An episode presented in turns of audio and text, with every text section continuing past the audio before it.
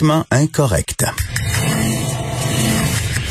Ça risque d'être la plus grande bataille de notre vie. COVID-19.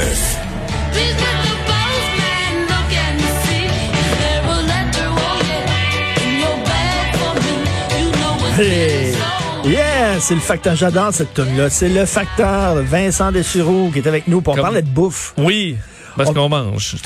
On parlait de cool and simple. OK, Oui. je le dis, le cool and simple. Ou cool et bouffe- simple, c'est pour ça que je sais pas si... euh, Je sais pas si c'est cool and simple, cool et simple. La bouffe euh, congelée. Habituellement, la bouffe congelée, moi, pas un grand fan.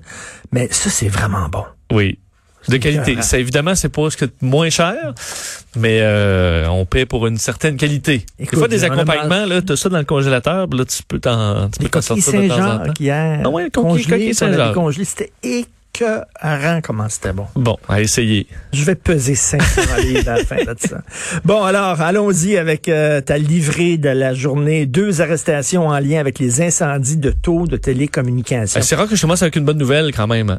ben oui. Mais là, euh, on espère Ah, qu'ils ont pogné les bons. C'est qui ça? C'est c'est deux bozos là, qui croyaient au 5G pis ça, là? Ben, écoute, on n'a pas encore peu de détails, là, mais ce qu'on sait, c'est qu'il y a eu arrestation par la Sûreté du Québec en lien avec ces sept maintenant tours de télécommunications Ben, qui ont été euh, victimes dans certains cas de début d'incendie. Les dommages varient de très sérieux à plus léger, là, ça dépend, euh, dans les Laurentides. Alors, on a arrêté un homme et une femme dans la vingtaine, euh, résidents de Sainte-Adèle. Alors, peut-être un beau petit couple de Sainte-Adèle Est-ce qu'ils se vrai. avec du papier aluminium sur la tête? ben, probablement, là. Pour ce que je veux dire, faut qu'ils s'approchent d'une tour, là, pour, pour l'incendier. ils, doivent, ils doivent saigner des yeux. Ben, leur puce, leur puce dans le bras de Bill Gates doit shaker. Euh, alors, ils sont interrogés par la police euh, ce matin, euh, mais tout indiquait, selon les policiers, que c'était euh, les, les responsables de ces sept incendies. Euh, la- les plus récents, là, c'était la nuit dernière à Saint-Jérôme et à Blainville. Alors, est-ce qu'on les a pris sur le fait? Est-ce qu'on avait augmenté la surveillance aussi euh, endroit? C'est un Peut-être. couple? Euh, on ne le sait pas. Un homme et une femme dans la vingtaine. Ma mère disait chaque chaudron trouve euh, son couvercle. Ça guenille, son couvercle chaque. Je- C'est bon? Mais j'ai chaque torchon trouve sa guenille. Oui, exact. Exactement. Oui. Mais autres, sûr chaque chaudron trouve son couvercle, c'est Oui, bien. Ils se sont trouvés, eux autres, ces deux Ben, d'ailleurs, j'ai vu, je suivais une voiture à Montréal euh, en fin de semaine et le euh, c'était encore là un couple dans la vingtaine. C'est peut-être eux autres, mais il y avait un, le gars avait une grande pancarte qui disait c'est toutes des fake news.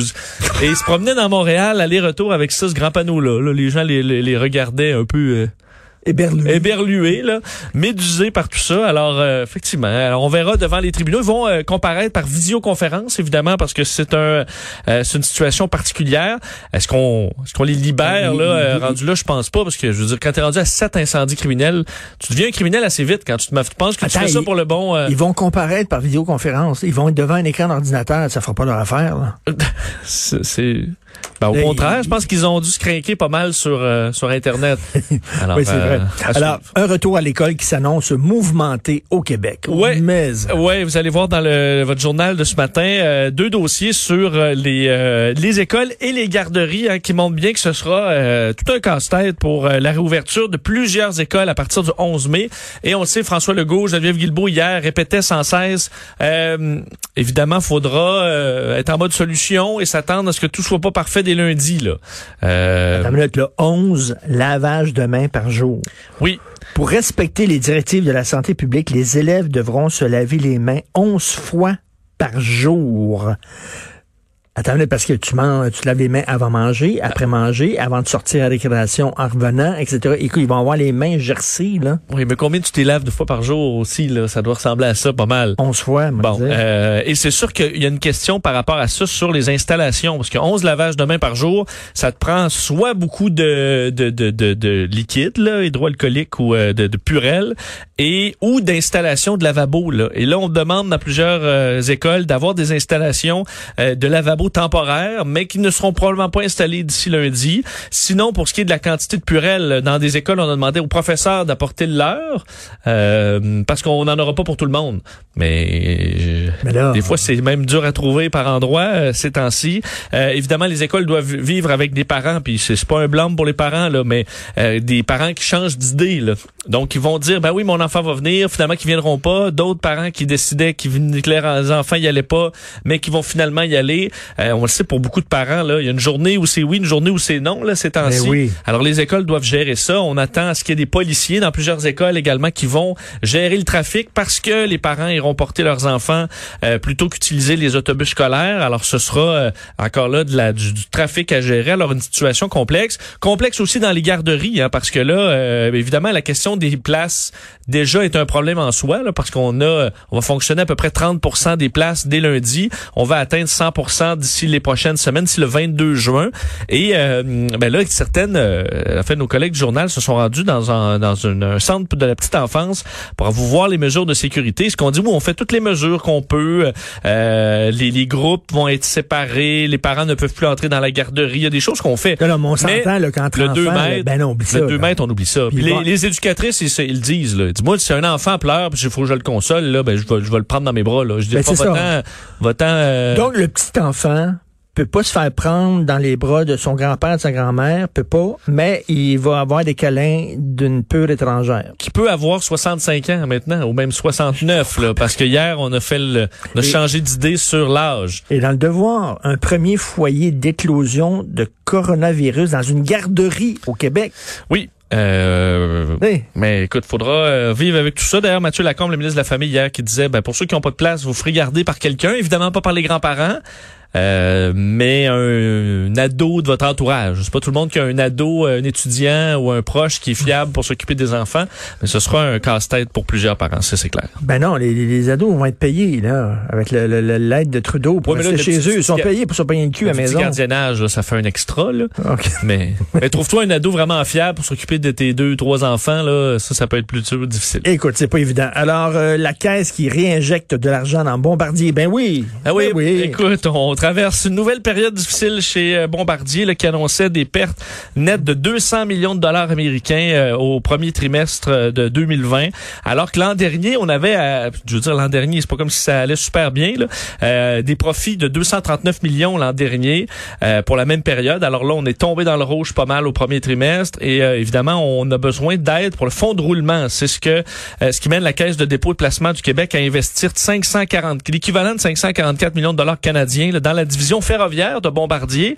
Peut-être pas vendu cette partie-là? Ben oui, c'est ce sera cédé à Alstom. Mais évidemment, c'est long là. Alors euh, Oui. c'est ce genre de transaction. Alors ça fait quand même monter la part de Bombardier dans euh, de, de la caisse dans Bombardier de 33 à 36% Et euh, pour ce qui est de Bombardier, ben on doit entre autres baisser la production des jets d'affaires, la section qui va nous qui va nous rester. On est en train, au dire de Bombardier, de s'enligner à la demande du marché parce qu'on s'attend à une baisse de 30 à 35 Au moins, c'est pas aussi ma- dramatique que dans les avions Attends une minute, il y a encore des gens qui, ach- qui achètent des, des jets d'affaires en pleine pandémie. des ultra riches là. euh. D'ailleurs, il y a pas Non, mais ils ont, ils ont pas le droit de se promener avec leur avion. Oui, mais ils vont avoir le droit à un moment donné. Là. À un moment donné, quand? Ben, dans les, écoute, dans les pas. Euh, si t'es un PDG milliardaire, là, tu peux avoir le goût soudainement de ne plus utiliser les avions commerciaux, même si t'es en première classe, et de passer à ton propre jet. Alors, à mon avis, il y aura de l'intérêt pour ça. Plutôt- mais on prévoit plutôt, quand même ben- une baisse importante. Si t'es un milliardaire, plutôt que de ne pas prendre un avion commercial, tu ne prendras pas ton propre avion privé. Tu vois? Euh, oui, évidemment, tu restes chez vous, dans ta ville. Oui. Alors, euh, crise difficile à surmonter pour une majorité de restaurateurs canadiens. Écoute, il y a même des gens qui disent que 50% des restaurants pouvaient, pourraient fermer. Ouais, là, euh, Restaurant Canada a fait un- une, une recherche auprès de ses, ses membres. là. On parle de milliers de restaurants à travers le Canada et dévoile des données ce matin comme quoi 70% des restaurants canadiens sont en situation là, difficile, sont extrêmement ou très inquiets euh, de la situation, même assez rapidement. là. Donc, 7 restaurateurs sur 10, selon cette enquête, craignent de ne pas être en mesure de payer leurs fournisseurs, leur loyer et les dépenses qui incombent à leurs activités au cours des trois prochains mois. Là. Donc, c'est pas euh, dans un an, c'est vraiment dans les prochaines semaines. Euh, le programme d'aide d'urgence du Canada pour le loyer commercial là, qui a été annoncé par euh, Justin Trudeau va soutenir certains restaurateurs, mais pour plusieurs, ce n'est pas suffisant. Euh, les locataires ne sont pas très flexibles dans certains cas sur les montants de, de loyer. D'ailleurs, 14 des restaurateurs n'ont pas payer encore le mois d'avril. Un sur cinq ne pourra pas payer le mois de mai. Et ensuite, ben, ça dégringole euh, comme ça. D'ailleurs, on demande au gouvernement de l'aide. Alors, on veut que euh, le gouvernement fédéral leur donne un coup de main, puisqu'on dit là du côté de Restaurant Canada, la créativité et la résilience de notre industrie ne suffiront pas à empêcher de nombreuses fermetures définitives, car les restaurants continuent à faire face à des liquidités insuffisantes et à un niveau d'endettement insurmontable. J'entendais des cas, par exemple, à Montréal ou au Québec, là, des, un groupe qui euh, rêvait d'ouvrir son restaurant sans dette pour ouvrir un restaurant et ont ouvert juste avant la pandémie. Ben oui. Alors, eux ne peuvent pas utiliser les programmes des gouvernements parce qu'ils n'ont pas fait de l'argent l'année passée. Et là, tu te retrouves, écoute, à faire euh, pratiquement automatiquement faillite. Tu vas peut-être être acheté euh, pour une bouchée de pain. Ben écoute, tous les, les, les, les gros espaces, là, le- les, les cafétérias luxueuses là, qui, ont- qui ont, qui ont qui ont poussé ouvert à Montréal, ouais. Euh, il y en a un sur le boulevard Saint-Laurent, t'en as un autre à Place Ville-Marie, etc. Ça, ça a ouvert ça juste avant pandémie. Ça coûte cher, Et ça, là, on a fait ça sûrement avec un peu de crédit. Hein. Ça Et va être là, très difficile, oui, ouais. et j'entendais Jérôme Ferrand, le restaurateur, qui dit, ouais, on nous dit là, de faire du take-out, mais il dit, c'est pas, tu fais pas assez d'argent en faisant du take-out. là. Tu peux Ben, pas. surtout, si, si tu as acheté ton, ton pied carré pour faire du take-out, là, on s'entend, t'en achètes, t'achètes ta cuisine, puis euh, Ben oui. mais je veux dire, quand tu payes là, pour euh, 100 places assises, ton take-out, euh, tu il peux sera pas à un moment donné, là, tu- c'est ça, il faut pas que tu, tu le vendes trop cher, ton take-out, là, et, tu sais, fait que t'a- t'arrives pas, là. C'est pas évident très pour eux. ouais. Oh, tu me fais plaisir. Tu vas parler de la Chine. Oui, Ah. je parle de la Chine, Richard, parce Ça fait que plaisir. Euh, écoute, les tensions sont vives entre la Chine et les États-Unis, les deux superpuissances. On sent quand même que Donald Trump, son angle là, euh, pour dévier un peu de la crise actuelle aux États-Unis et de euh, taper constamment sur sur la Chine, qui veut, veut pas, oui, au, au cœur de cette pandémie. Mais hier, Donald Trump qui comparait, en fait, qui expliquait que la crise actuelle, et il a bien raison, là, est pire que euh, l'attaque sur Pearl Harbor en 1941, pire que les attentats du 11 septembre 2001, mais que ça aurait pu être arrêté par la Chine. C'est ce que euh, Donald Trump explique. Et dans les dernières heures, la porte-parole du ministère chinois des Affaires étrangères qui disait euh, de nombreux pays, experts et savants ont tous fait des commentaires positifs à l'égard de la Chine. Seuls les États-Unis produisent un- des sons discordants, mensongers et hypocrites. Et, euh, Qui a rappelant- dit ça? C'est la ministre des Affaires étrangères de, De la Chine. euh, qui dit entre autres qu'il est euh, dommage de constater que certains aux États-Unis rejettent la faute sur les autres au lieu de prendre leurs responsabilités et qu'ils devraient combattre aux côtés de la Chine les États-Unis en tant que camarades plutôt qu'en ennemis. Ah oui, camarades. Quand c'était le temps là, de camarades, là, on est des camarades. Là. Pendant six semaines, ils nous ont caché ça. Ils ont acheté des masques partout à travers le monde. Ils ont fait chipper ça en Chine. Euh, ils s'en foutaient totalement. On n'était pas des camarades. Là, on est des camarades, là. Ben, eux disent, faut rappeler aux États-Unis que l'ennemi là, c'est le coronavirus. Ce n'est pas la Chine. Oui, mais en tout cas, moi, j'aimerais ça des fois que Justin Trudeau fasse comme Trump et lève un peu le ton envers la Ben, Chine, puis il le fait pas. Faut dire que la Chine a demandé hier d'avoir dit les preuves de Mike Pompeo, là, comme quoi c'est un virus qui a, fait- qui a, qui a fuité dans une de nos installations, ben, qu'il nous les donne, ces preuves, parce qu'effectivement, on les attend toujours. Oui, non, euh, celui-là, il y a eu Mike un texte dans le ne devoir de, donnés. de, de spécialistes puis qui disent que c'était complètement, c'était n'importe quoi cette théorie-là, que c'est totalement fou que ça vient d'un laboratoire. On sait pas. On sait pas, effectivement. Mais si vous le savez, ben, dites- vous le direz. là. Puis moi je disais là, moi je disais à un moment donné, il faut boycotter les produits chinois puis tout ça. Ouais. Mais sauf que si jamais la Chine fait un vaccin, Euh, ben, moi, moi, le prendre. Moi, le ouais, prendre. ben, d'ailleurs, euh, même si c'est écrit les- Made in China sur le vaccin. Parmi là. les seuls vaccins en phase 2, euh, je pense que deux des trois ou deux des quatre sont en Chine. là. donc, c'est les vaccins pour l'instant qui sont le plus loin dans le processus. Ça se peut très bien que ce soit un vaccin chinois qui arrive en premier. Nouveau record de cas en Russie. Oui, alors que la situation dans le monde, euh, ben, on approche du 4 millions de cas là, officiels à 3,8 millions présentement, 265 000 décès. Euh, je vous le dis depuis quelques jours, là, la Russie, le Brésil aussi, euh, c'est des courbes qui font peur. Euh, la Russie, nouveau record, donc plus de 11 000 nouveaux cas en 24 heures. Euh, ce qui est particulier avec la Russie, c'est que un peu comme l'Allemagne en début de pandémie, beaucoup beaucoup de nouveaux cas, très peu de décès par contre. C'est 88 décès en 24 heures, donc c'est moins que le Québec pour euh, toute la Russie. Euh, mais on se questionne. La Russie dit ben c'est parce qu'on a test, on teste massivement, alors que d'autres disent bon on calcule très peu les décès, entre autres des décès qui sont par exemple de, de pneumonie. On va marquer pneumonie plutôt que plutôt que coronavirus. Des gens qui au bout de leur vie euh, de, du coronavirus ben pètent du cœur. On va marquer crise cardiaque au lieu de Covid 19. Ah oui. Alors, il y a des euh, critique à savoir est-ce qu'on compte vraiment tout le monde ou est-ce que c'est parce que la Russie vraiment dépiste massivement.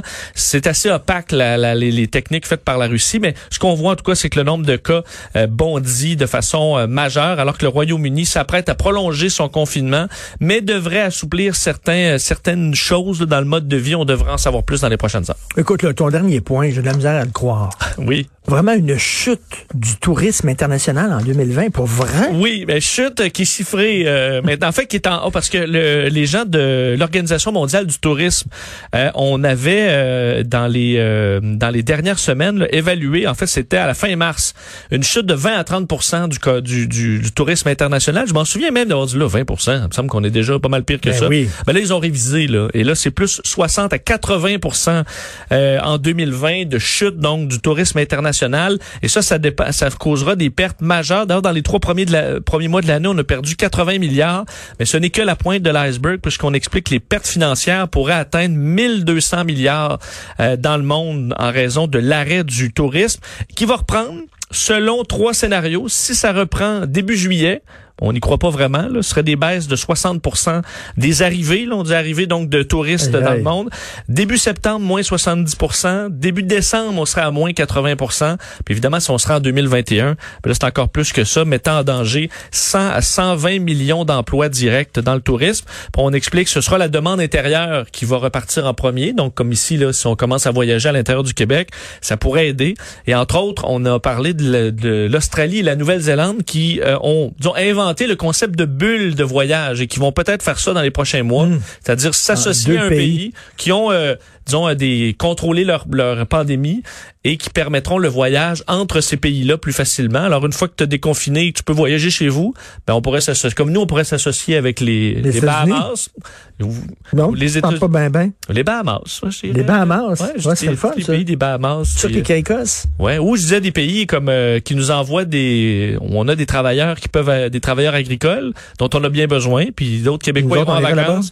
Mais alors c'est un concept qui va peut-être faire des bon, petits mais ça. faut ce sera dans les euh, Ouais, hier, plusieurs mois. hier, je me suis promené en France. Je suis allé visiter le Louvre, puis je me suis promené dans les rues de Paris. C'est super le fun. Sur Google Street View? Non, mon casque euh, Oculus. Ah, c'est vrai. Mon casque de réalité virtuelle. Faudrait que j'essaye ça. Quand j'ai besoin des fois de sortir un peu, là, de, de, de voir, là, j'ai j'ai mis mon casque. Ouais. Là, j'étais dans mon bureau, puis je me promenais dans le Louvre, puis je me promenais à Paris, puis j'ai vu la Tour Eiffel. Parce que j'avais essayé ça dans, des- dans le début là, de l'Oculus, j'avais trouvé ça que c'est mal fait, mais Non, non, ça a probablement ça a évolué changé. depuis. euh, Ça a changé, c'est pourquoi vraiment... tu nous l'amènes pas ici qu'on laissait On va le désinfecter après, là, promis. Ah, ça pourrait être drôle. Puis euh, c'est branché sur, euh, sur Internet. On a, on a Internet ici. Ah, on a Internet, oui. Ah, ben, ce serait bon, ça. Ouais, hein? On va faire un petit, euh, un petit test à tout Ah, le monde. là, je pense qu'Achille a besoin d'un petit voyage aussi. Là, pour euh, se promener dans les rues de son pays natal. Écoute, il y a un truc où tu t'en vas sur à Tchernobyl et tu vois euh, le site, ça dure une quinzaine de minutes et tu te promènes euh, sur le site de Tchernobyl et c'est hallucinant en trois, en- puis tu tournes là, puis Et c'est, euh, ça te donne pas mal au cœur. non. Puis je suis allé Ah. visiter la maison de Anne Frank en Hollande, aux Pays-Bas.